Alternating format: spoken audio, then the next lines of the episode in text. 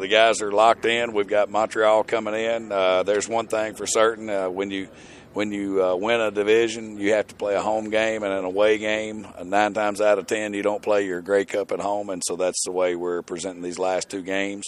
We've got a very good Montreal team coming in, and uh, they're fighting for for a home field, and so we're uh, we're expecting them to come in highly motivated on a short week. And uh, and we're gonna we owe it to ourselves, we owe it to the fans, we owe it to the organization to play as good a football as we can. You speak to, and we've talked about the attitude of the team all year. It's been really good, and really good in that 0 9 stretch, really good in the last eight, which did include the 0 9, uh, and even now. Um, how impressed are you with the group, and why is the group better? Is that just, hey, you know, your vetting was maybe better this year, or, or what was it? Well, we've only the guys that practiced today. There were only 13 guys that had played more than uh, more than three years. Everybody else is one to three years. So you got a lot of young guys that, uh, again, they're fortunate to uh, to be playing pro football, and, and this is the way they uh, they essentially make a living. And that's what we asked them this morning is you know eight years ago what were you doing? You're in you were in high school uh, hoping that you could play pro football. Mm-hmm. and so now they're realizing the opportunity that they've gotten and uh, that's that's what we're doing. You talk to rookie or veteran they say the same thing. We're we're trying to put something good out on film. We're trying to you know, Manny says Manny's already, you know, trying to uh, campaign for 24. I want to, I want to go out there and put something good out there. Yeah, I mean, again, we've got we got guys that are motivated to play, and they're they've got great pride, and uh, and like I say, that's this first day of 24. What do you think this team has learned uh, over the last, you know, eight games. You're four and four. You've played a couple good teams your last two games. Yeah, I mean we've uh, you know we can we can compete and now it's a matter of doing all the things that we did on those four, uh, doing that consistent enough to win games. That's that's essentially what we got to do. Yeah. What do you see out of uh, Tre Ford and the offense? And obviously, they've been defended pretty well the last couple of games. That being said, they've been able to get some things done.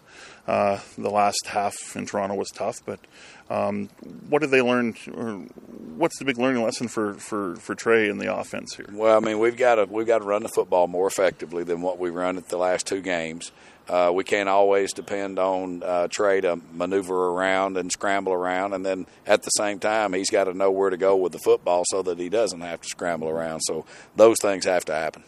When you look at Montreal, what do you see? I mean, it's unusual that you see a team for the first time in your 17th game, but Uh, Jason Maas always seems to bring the best out of his guys. Yeah, I mean he's he's a really good coach. He's been here before. He, he uh, coached with him, coached against him, uh, you know, competed against him when he was a player. He's a very big competitor. His uh, his guys play extremely hard. Uh, he and Noel put good plans together. Their special teams unit is uh, as solid as there is in the league, and again, we look forward to competing against them. a team that's been creating turnovers. I think it's nine in their last three games. Yeah, I mean, again, they uh, they know how to take the football away. We've got to do a great job of uh, of maintaining possession of the football. Tell me about just the opportunity, final home game, and you already, I think you've said it, but the final two games, but here you are, your first one's at home, to put something really positive out here. Yeah, I mean, again, uh, you know, we've been around the league long enough to know that you know when you win the division, you got to you got to play good on your home field. That's for sure.